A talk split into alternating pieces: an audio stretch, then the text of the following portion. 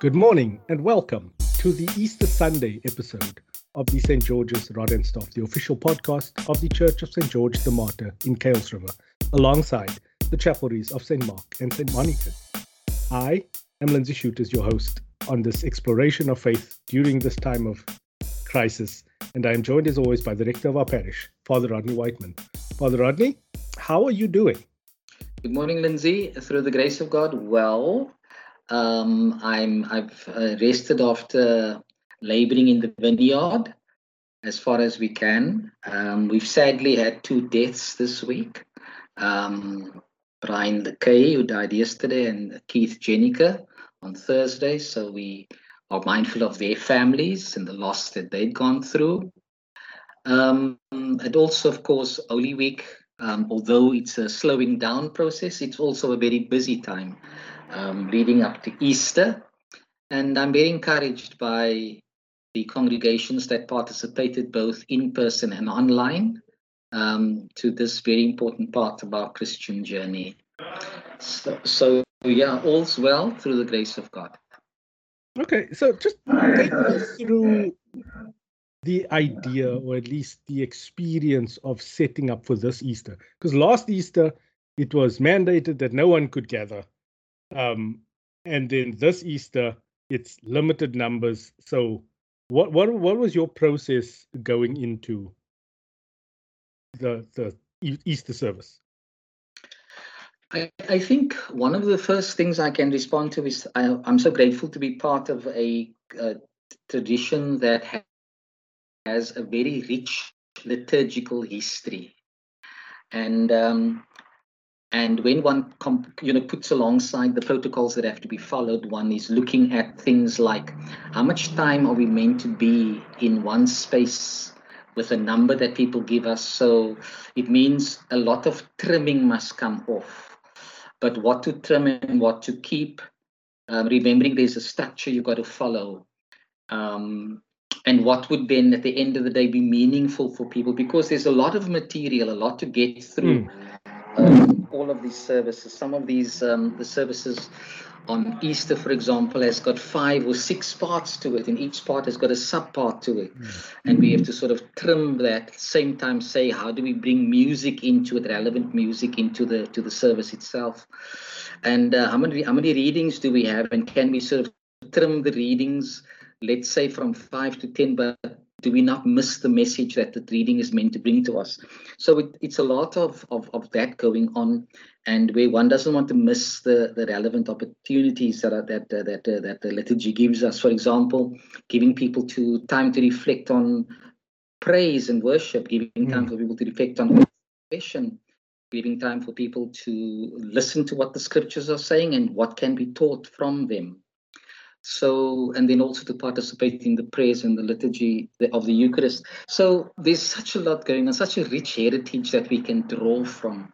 Um, and um, and but I I would say for me was the, the looking at the protocols, what time we can be together, how many we can be together, and then how then do I structure the liturgy, not missing out the relevant parts of the elements of the liturgy. And and uh, in this, for example, uh, no matter what time, normally when you do the Easter vigil, it's evening. But mm. does, does vigil only mean evening or is vigil keeping watch no matter what the time of day it is?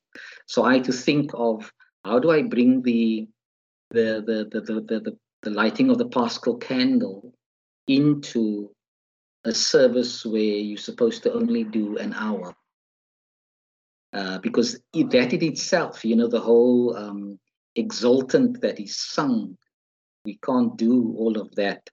Is there a way in which we can um, uh, lessen it without taking away its basic message? Um, and you know, there's the, the, the, as I said, the heritage that we have is just so rich. The uh, you know that in our tradition of liturgy and of scripture and of history that um, one is able to find prayerfully find creativity um, and try and present it in such a way that it brings meaning to people's lives.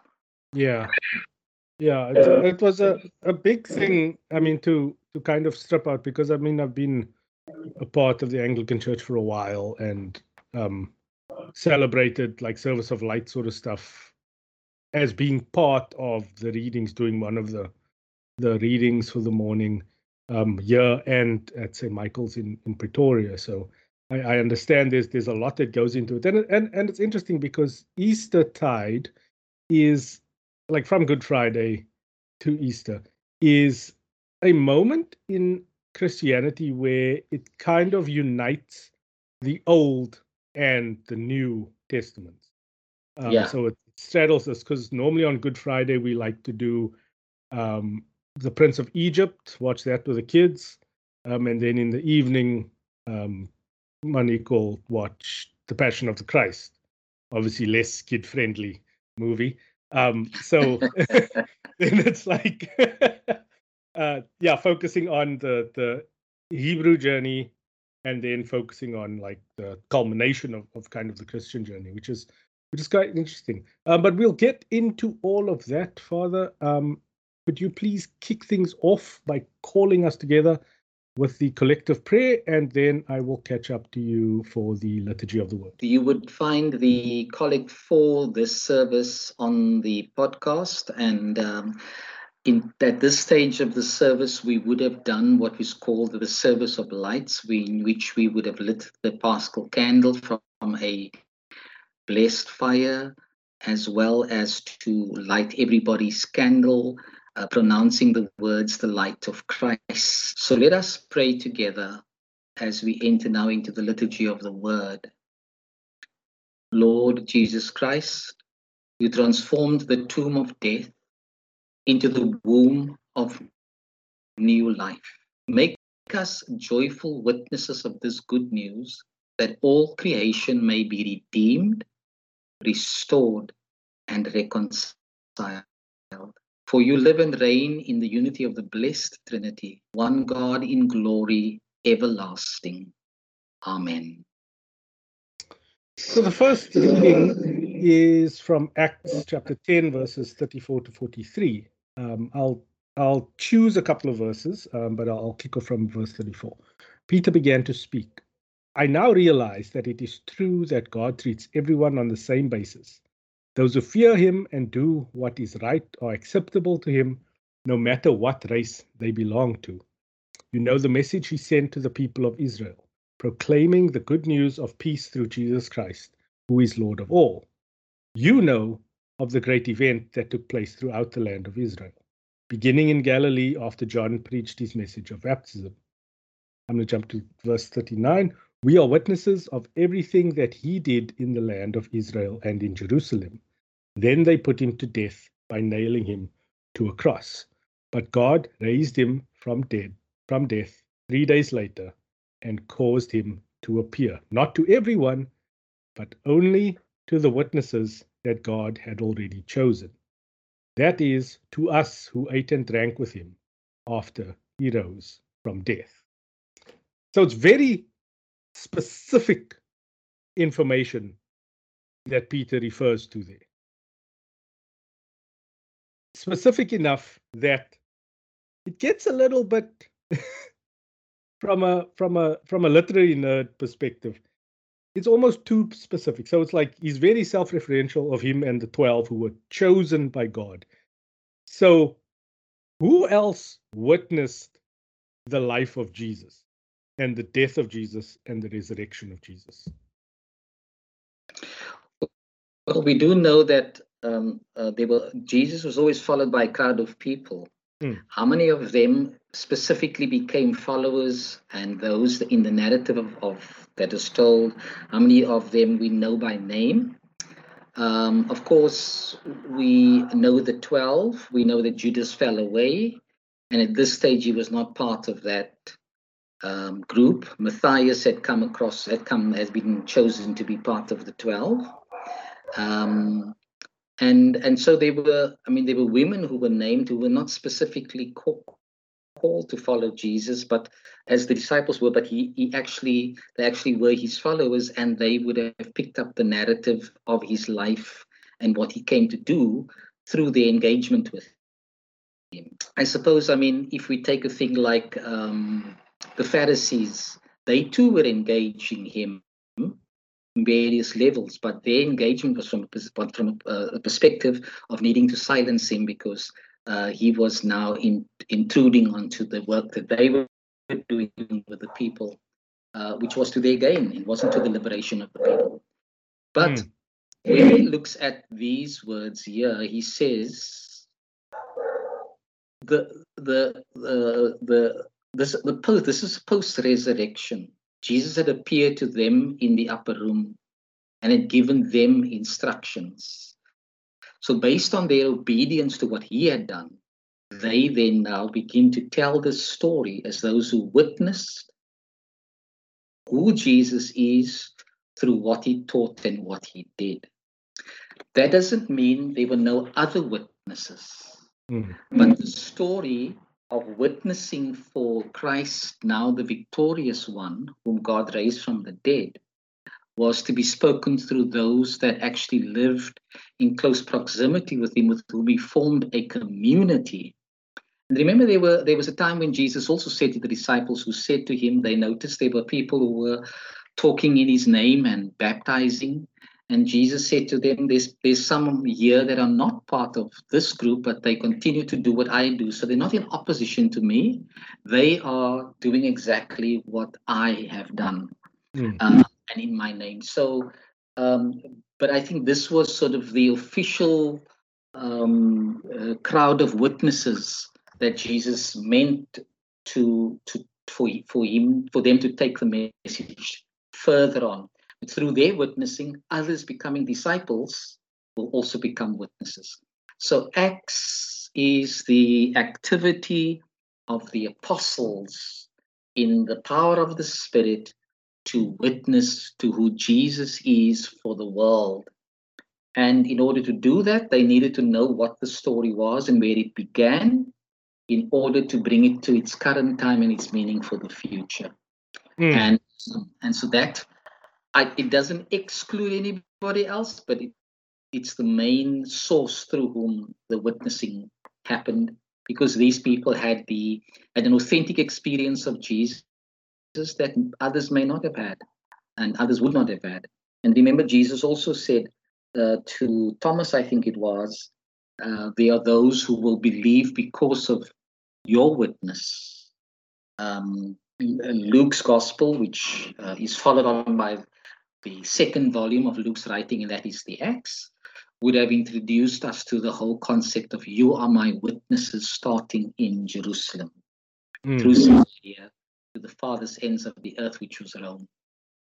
So, yeah, I don't think it excludes, but it is the, one could say, the official route, the authorized route through which witnessing had begun. Okay, so when it comes to personal witness in today's age. Like, you know, everybody wants to have a story. Like, where if I don't want to disparage anybody, I don't want to, ju- I'm not judging anybody. This is purely observation. If it sounds judgmental, um, I completely apologize. Um, I, it is not my intention. But you have many faithfully committed Christians who you know that they are because they will tell you that they are, and they will share their Christ moment. Is there are those less valid than the witness of the apostles? No, they they they are witnesses in their time, mm. in preparation for the time to come. So witnessing happens in such a way that when you witness and bring others to become disciples and then help them to become witnesses, you're preparing within you for the next generation. So in the current generation, we are called to be witnesses. What we are witnessing to is based on the witness of the apostles, based on the teachings of Jesus. Mm-hmm. And we have they didn't have that always, but they had the the oral story. They had the lived experience. Yeah. We have the record of the lived experience, which can become our lived experience if we come to faith in this message of Jesus. And then we see the credibility uh, that Jesus brings for the hope of the world. And so we go out and witness to Jesus through whom hope can happen for the world. In our assessment, um, we have to be a voice of hope out mm-hmm. there. Uh, if there's other voices of hope, um, we, we can't dismiss them, we engage them. Mm. Our, our departing point is that the hope comes for us by God through Jesus Christ. The Spirit of God empowers us then to proclaim that hope into the context that we are living. So there is a continuity in witness, or should be a continuity in witness. Of course, where it breaks down is um, is the witness and the worship, let's say, of the of a particular denomination mm. more authentic, more in touch mm. with God than other denominations. Now, denominations will tell you it is so. Mm. And part of that is to preserve what they found to be their tradition. If they keep, if they don't keep to that, if they don't uh, preserve their tradition, they will lose uh, power, like the Pharisees, and they will mm-hmm. lose money, which is something you spoke about the other day. uh, but but is but but we need to sit still and say is that really what we are witnessing to we're not witnessing about the denomination we're witnessing to jesus now hmm. why should my way of bringing jesus be of such a problem to a pentecostal what cultural things has crept into our witness that that is more important for us than jesus um, because a, a, a cultic um, attachment has been made. And we've got to be very clear about that. For example, when we say we are Anglican, we have a tradition in which we have been brought to um, to tell the gospel story. Mm.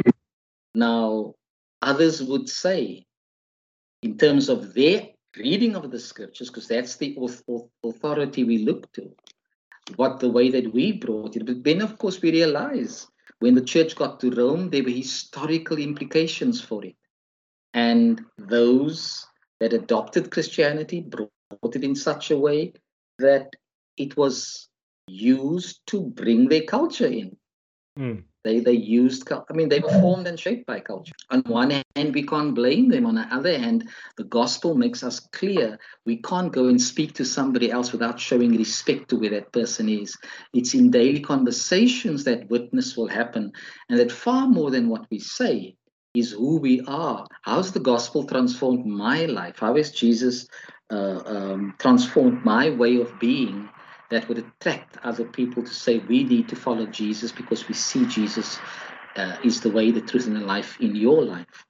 Um, without me having to say, well, your way is wrong there.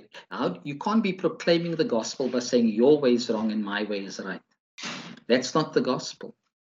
Mm. Jesus witnessed to to um, Nicodemus. Here was a man who was schooled in a, uh, a kind of religious faith and Jesus had to minister to him because he was wanting to know how is one born again? What does this born again thing mean? He dealt with this issue. Um, the same thing we had to deal with um, in I don't know what we're doing when you're doing baptism preparation class. Are you re-evangelizing those who have already been evangelized with the gospel as brought through a service of liturgy? Uh, to parents and godparents and to the, the congregation about the centrality of baptism as being a member of the church. So, in the conversation, we have to deal with certain controversial stuff, mm. such as, for example, is there such a reality as infant baptism? Is there such a reality such as adult baptism? We must speak of that because that is what other denominations are speaking about and accusing one another of being wrong in terms of baptism.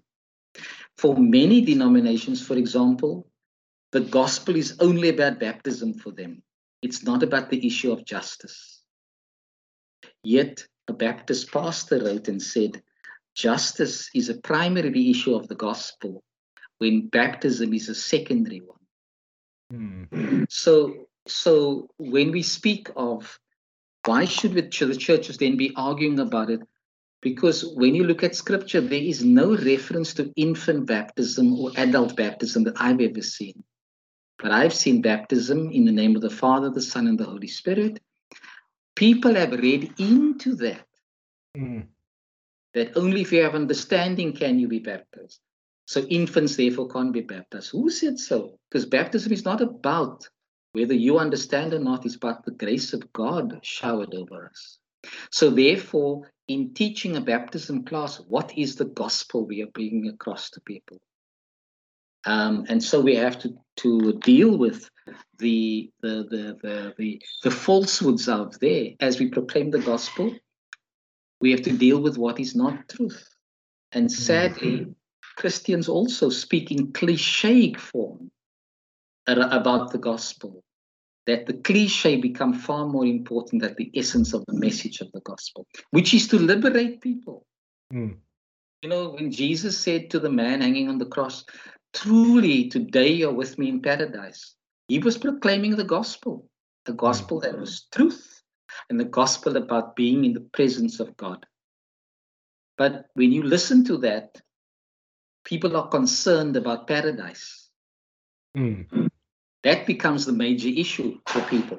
Now there's an argument because the Roman Catholics believe paradise is about purgatory. They believe that there's this process you go through before you can make it into heaven. If you haven't made your peace on earth, you can now sort your, your life out in purgatory.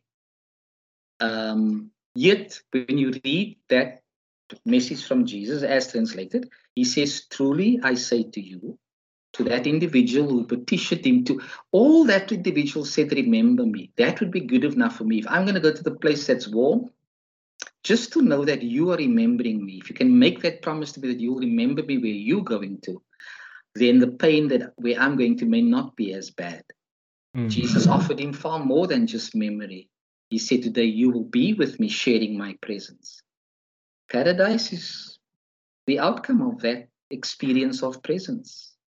Mm-hmm. Um, and and and and so so you have people fighting about the term that is less important in that state in that in that good news and they they make that the, the area of goodness rather than what jesus was really offering the person so yeah you, you know it's not just about i mean um and we got to listen very very carefully because um, one man's way of approaching you evangelistically one guy said he saw me with a collar on. I was wearing my collar was at the bank.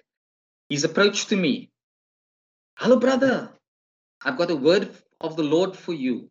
Now you say, what is this about? Mm. Is he just going to quote to me a text now? And if God wanted to tell me that, why didn't he just tell me that? Yeah. Or needed I to hear through this brother what it is? And when I listen to him, then I say, what does this word of the Lord mean to you now? Mm. Just because you quoted the text. Mm. Now, the way this, this guy comes with the style he comes, it will float anybody. I chose to be to critique it. Mm. I was hmm. sitting in church one day in England when I was doing a sabbatical leave. In it, uh, and there were churches in relation to one another in covenant, and this was a Pentecostal church that I had to spend time with. And somebody came to sit next to me and said to me, The Lord told me you must come to church more regularly. How come the Lord didn't know I was on sabbatical leave and that I'm a priest and that I'm in church almost every week, almost every day? Mm. And I said to him, But I am in church regularly. No, I'm just saying. So do you see how people break down mm. this call, this commission to go and preach gospel to people? Their preaching of gospel becomes nonsense. Their witness is based on nonsense. You've actually jumped the gun on a lot of what I was going to ask Sorry, you. Man. In closing, no worries, no worries, no worries. But we'll we'll fast forward to that part now, um, where I was going to say like the baptismal vows in the Easter service. Like, what are people reaffirming? Um, it was also on the back of this whole idea of like, what do we go to the tomb for? or what do people go to the tomb for? It was carrying on on the theme of Good Friday of like, what do we crucify every year? But now, after your enlightenment, um, I've, I've crystallized a couple of thoughts.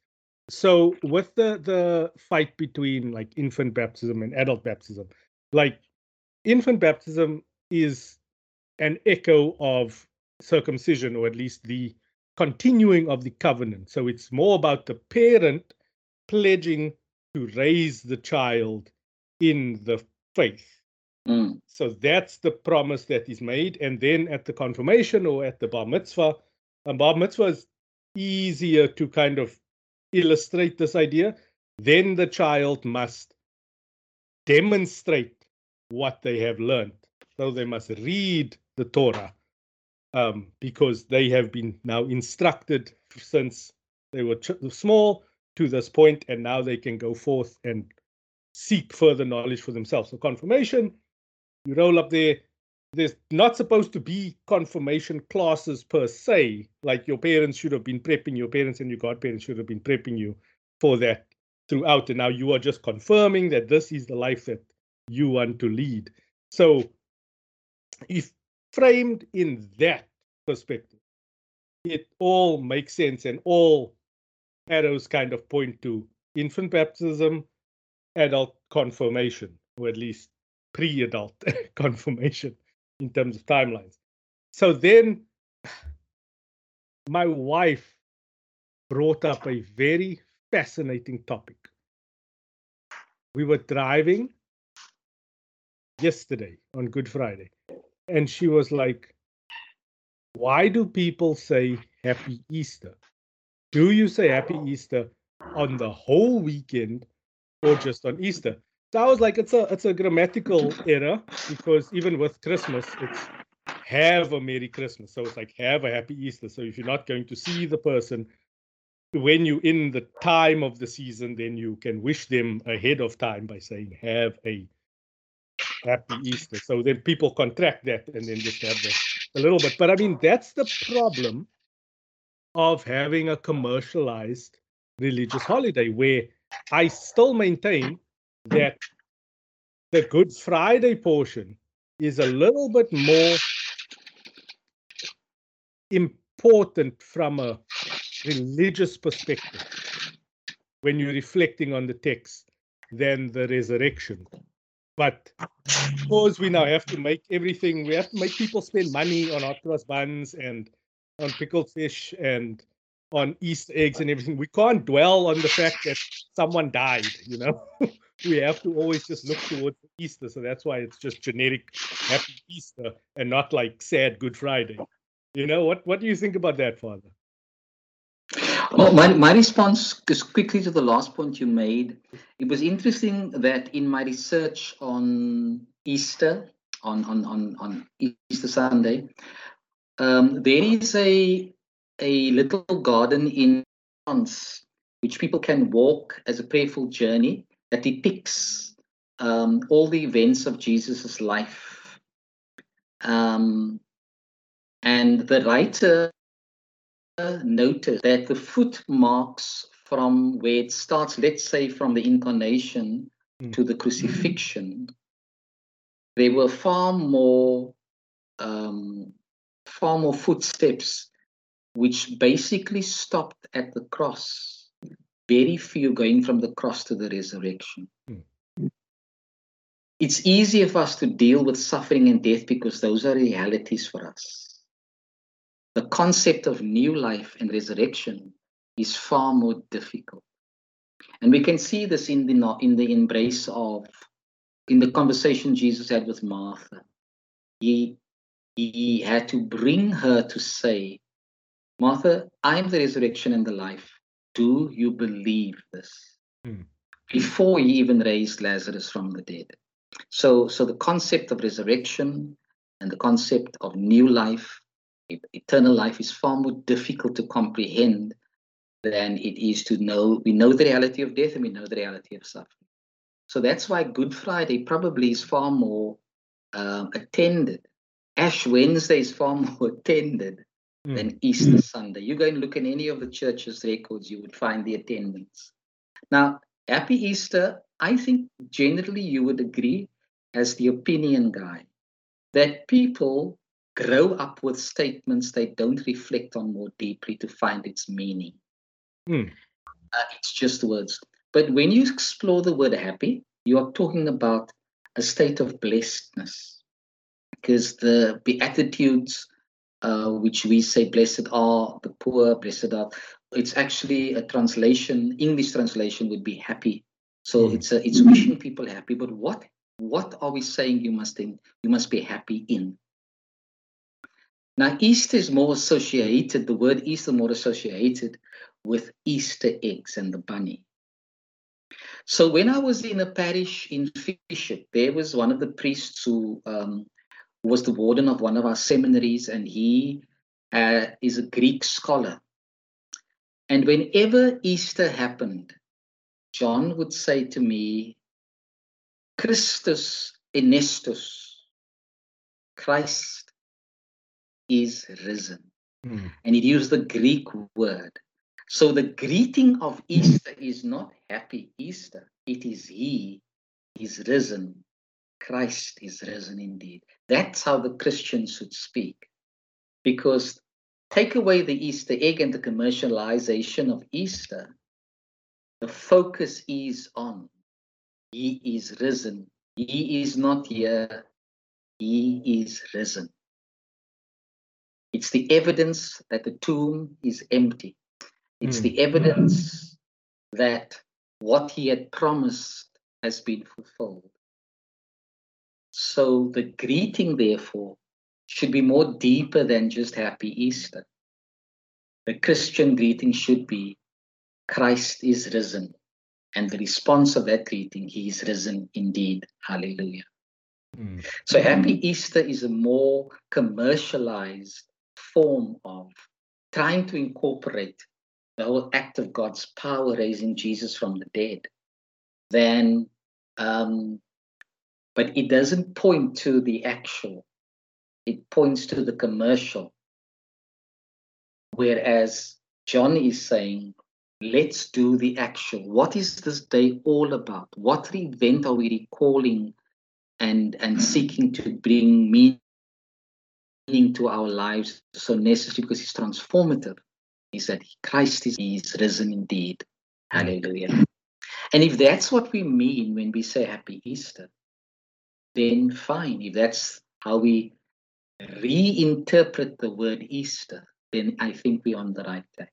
But if we're just using it as just part of the colloquial uh, cliches we make, mm. then we've lost the understanding and meaning of it. And so uh, Monique is correct when she's exploring what is the value still in this day and age of saying happy Easter? Are we still giving meaning to what the day mm. And I don't think the word Easter necessarily does it because look, Easter is also caught up with um, with other um, cultural events that happened at its time in the northern hemisphere. Mm. It's not necessarily Christian in any way. Um, uh, it doesn't necessarily have a connection with with the event of his of Christ's resurrection. But like we, we we explored quite deeply last year about the whole um, taking over of the pagan rituals yeah. and festivals and that sort of thing. But I I stumbled upon some information uh, about two weeks ago and I filed it away for this specific thing because it was a discussion about why time isn't metric. Um, and it boiled down to everyone had just been living their lives with a seven day week and 60 minute hours and 24 hour. Well, that is according to like moon and that sort of cycles, Earth's rotation and that, so that's pretty accurate. But the seven day week is completely arbitrary, but people had just been living that way for a while. There were a couple of cultures who tried to change it. The French tried to change to a 10 day week, if I'm not mistaken, um, after the, the revolution you know, during the Renaissance. Um, so there have been attempts at that. So it's like we are tied to so many compromises because that's just how we could, or at least the festival could be translated to the broadest possible audience, was to fall in line. But I'm going to go into the gospel, and, and we'll we'll talk more about this. So the gospel is according to Mark chapter 16, verses 1 to 8. I'm just going to single out verse 16. But he said to them, Do not be alarmed. You are looking for Jesus of Nazareth, who was crucified. He has been raised. He is not here. Look, there is the place they laid him.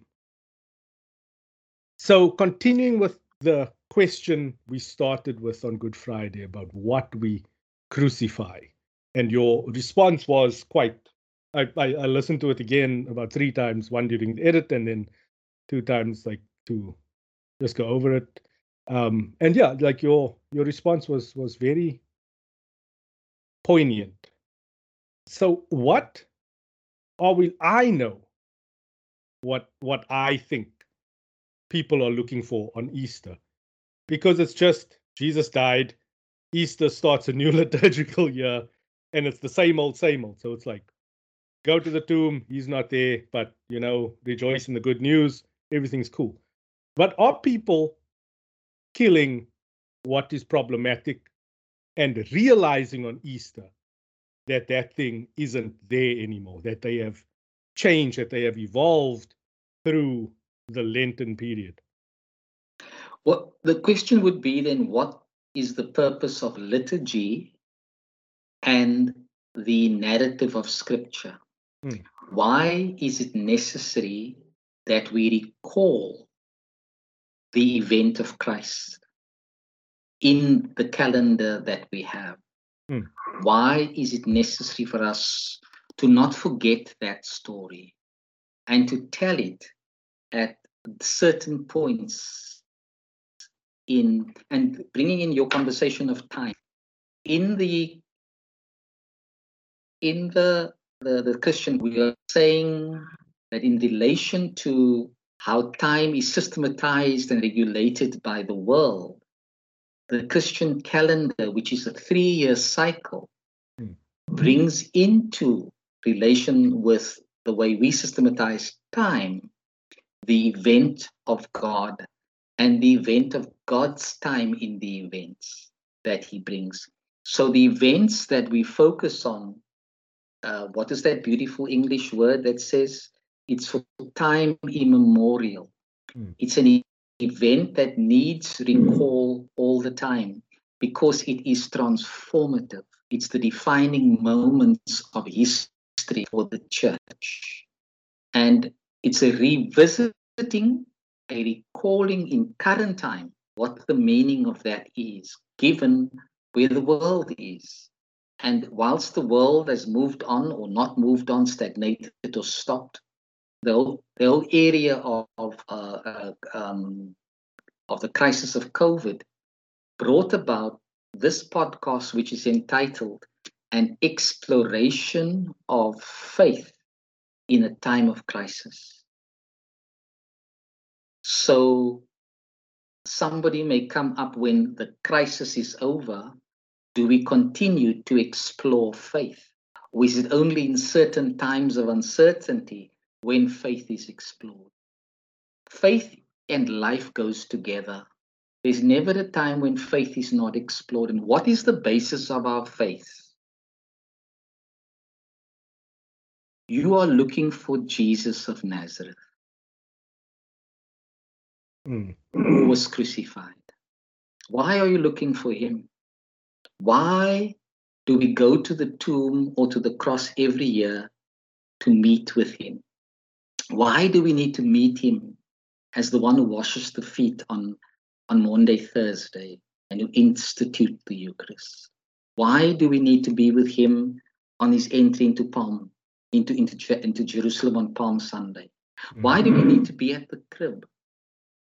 when it, it's the, the celebration of Christmas? What is it about him um, that that makes the difference for us? Why is he so important? Um, when we are, when the question is, what are you looking for? Isn't that a question you and I explore every day of our lives? Where, where we are, we think we have found everything we need for our lives. But because our lives is migratory, we don't sit in one place all the time. We don't read one book all the time. We don't have the same conversations with each other all the time. It moves because we migratory. Our thoughts are rambling on. Um, we're not stagnating there. Uh, the way we converse, the questions we hear, the responses we are making. All of these are telling us what are we looking for? As soon as you discovered something, as you said earlier, of an enlightenment, immediately you're brought to the next part.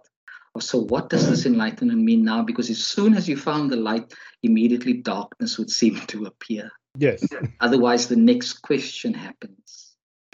And, and that, in the cause of the systematizing of human life by calendars and clocks and watches, and moon and sun, we are actually living with our thoughts that is not regulated by time. Mm. Um, a behavior that moves us almost immediately into the future while we're still in the present because we're already planning five minutes later what we're going to be doing and what we're going mm. to be saying. We're preparing for the future moment in our present time. And we look for resources to address that from our past and what we are reading currently. So the events of Jesus um, is that in any given time, we'll always be asking, where is he? We want to see Jesus, the Greeks said. Mary, who are you looking for?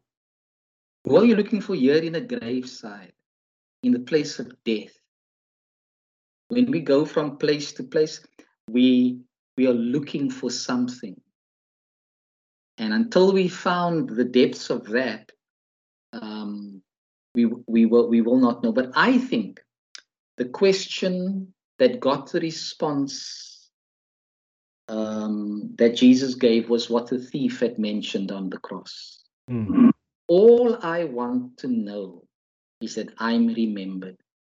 Mm. Who will remember me? And so he looked to Jesus because He's just a number on that cross, another criminal. People will despise him for who he was. He will not remembered in a comfortable way. Mm. But what does Jesus do? I will not just remember you, I will I will I will ensure that you are you are with me. Where I am, that's where you will be. So he turns to Jesus because he's looking at who will remember him. So there's there's this need we always have.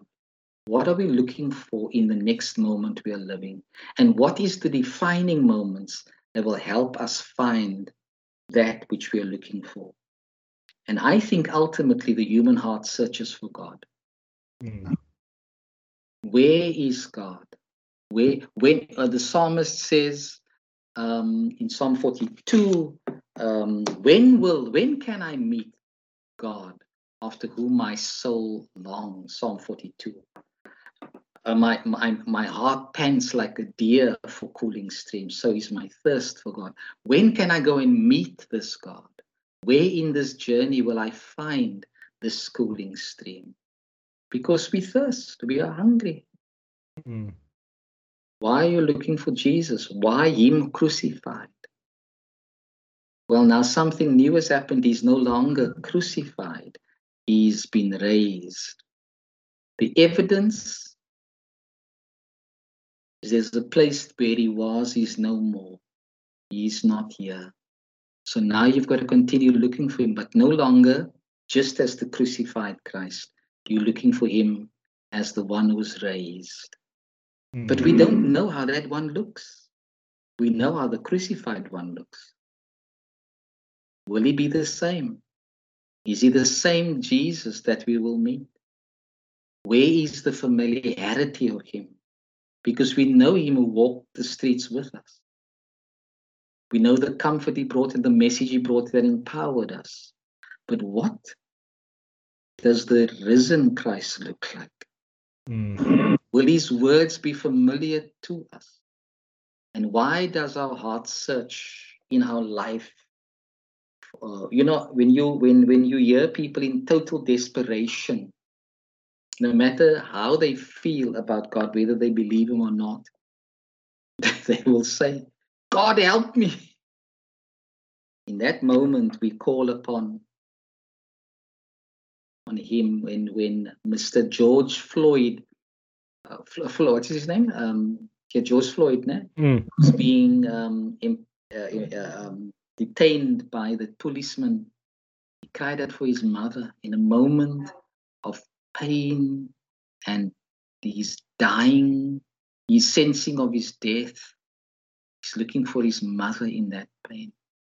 What did the mother re- resemble that she would be able to uh, release him from that suffering and pain. Mm. Why do we say Happy Easter? What are we wanting people to experience in their lives? Why are we wishing them a hap- the happiness of that event? Why do they respond to it? Well, so what is the human heart looking for? What is the human soul thirsty for? You are looking for Jesus of Nazareth who was crucified. He's been raised, he is not here. Interesting. The white robed man doesn't say he's not here. He says he's raised. That's why he's not here. Mm. Mm.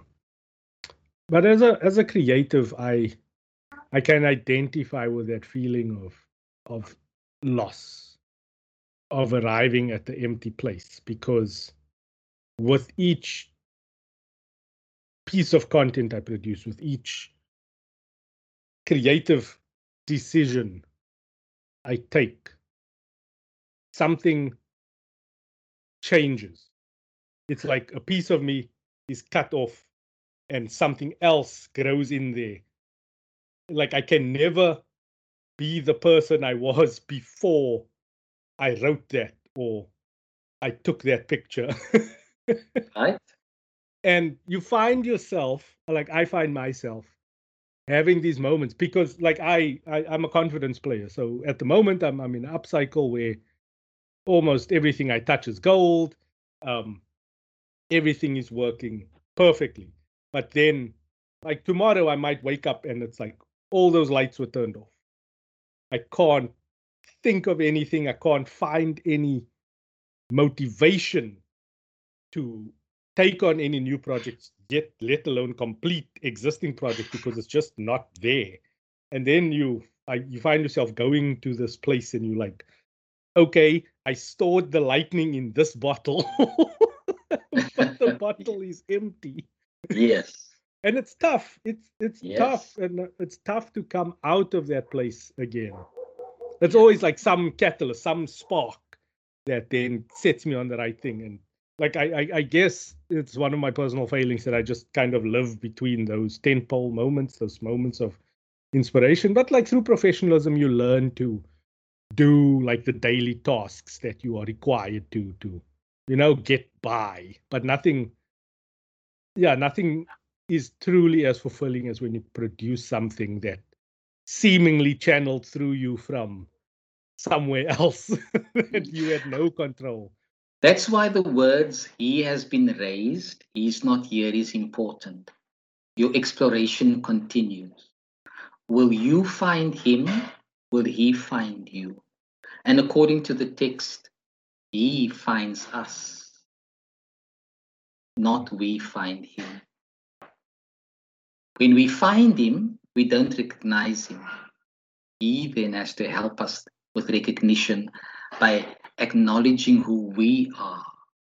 In part of the story, um, Jesus said, Mary, she thought it was the gardener. Mm. So recognition comes because he has never forgotten who we are. Mm. So we continue to explore. And he tells, I mean, the, the, it's very clear. You found me now, but now go and tell others. Don't mm. don't hang around here. I want you to spread this news. Um, there's a fluidity about the gospel. We're not to stay in one place, like the Transfiguration Mountain. Mm. You know, Peter want to build tents. Mm. Jesus said, "No, let us go down." the fluidity of the experience must be brought into the valley because that's where it will bring hope that God intends. But I guess in this this exploration and just looking at the, the, the liturgical year that has passed, um, my faith has revealed itself once again, and I've always known this because um, I'm quite introspective, as being in myself in my ability to take myself out of those dark moments, in my ability to find a spark again. That that that is my personal faith. Just as um, when the Hebrews left Egypt or were released from Egypt, and there was no food, and Moses had the faith that God would provide, as he said he would, and then there was the, the hence the feast of the unleavened bread. Sorry, I, I was having to relay. We have a a Judeo-Christian friend, um, and she was looking for unleavened bread, and then we were talking about the feast of the Passover and all that stuff. Mm. And then uh, there's a lot of interesting symbolism there.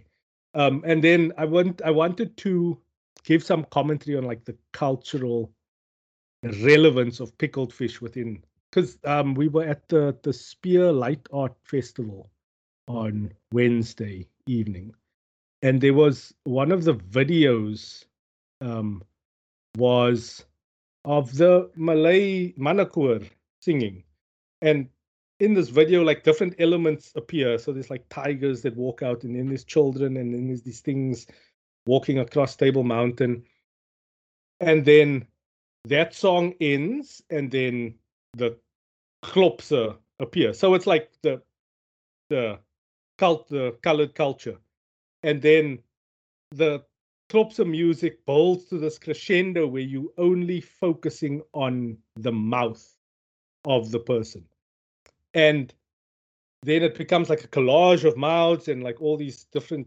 shapes that are not drawn out to the mouths and with the, the missing front teeth and suddenly you get these flashes of Stachy's murder. The burning man. And i sat there in complete I was stunned that it had escalated so quickly because I believe the art, what I interpreted was how colored culture went from something that was so celebratory and then in indulging all of those elements, we came to a point of hedonism where like Stachy was the epitome of the wrong of the ills of that. And yeah, and I was reflecting on like pickled fish and where it fits into like the the Easter narrative. Um but yeah, I guess I guess my point is that my I've explored my faith in this year. And I've affirmed it again as the faith in myself. And I can never be the person I was before doing this podcast again.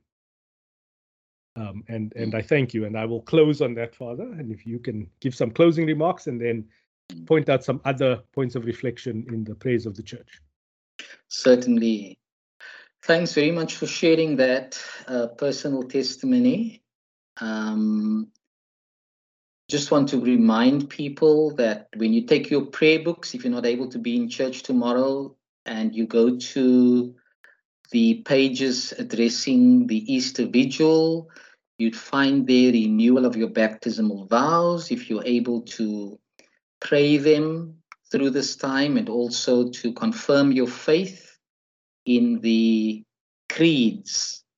In our prayers, um, we focus on the night that Christ rose from the dead and we give praise to God for his power in raising and his purpose in raising Jesus, giving us the hope of, the, of his triumph over sin and death and the promise of the gift of eternal life to all who believe.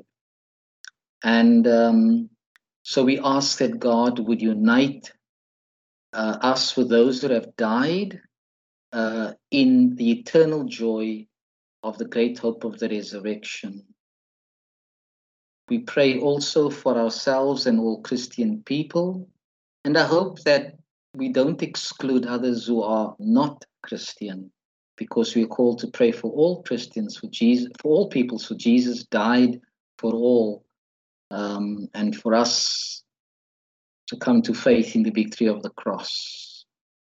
We also remember that tomorrow there will be seven, or yeah, Sunday there will be seven babies baptized for the for us in the renewal of our baptism vows, for the babies and their parents and godparents and the vows that they make, and for the eight babies to be baptized on the 18th. God, that God will guide and govern the nations of the earth and help us to know what is right and to do it. And then we pray for all who suffer and are troubled when we remember the Jenica and the LeKay families and all others who experience the death of loved ones during this time. God may grant them the comfort that they need and healing and also the knowledge of Jesus' victorious passion. We praise you, Lord God, that you are sovereign over all because you have taken great power and begun to reign. And then, as we conclude after the Eucharist, we conclude with the blessing. My sisters and brothers, the peace, the God of peace, who brought again from the dead our Lord Jesus Christ, that great shepherd of the sheep, through the blood of the eternal covenant, make you perfect in every good work working in you that which is pleasing and good. And the blessing of God Almighty, the Father, the Son, and the Holy Spirit be upon us and remain with us always. Amen. When you go into the new week, go in peace to love and serve the Lord. Hallelujah. Hallelujah is the Easter cry. In the name of Christ. Amen. Hallelujah. Hallelujah.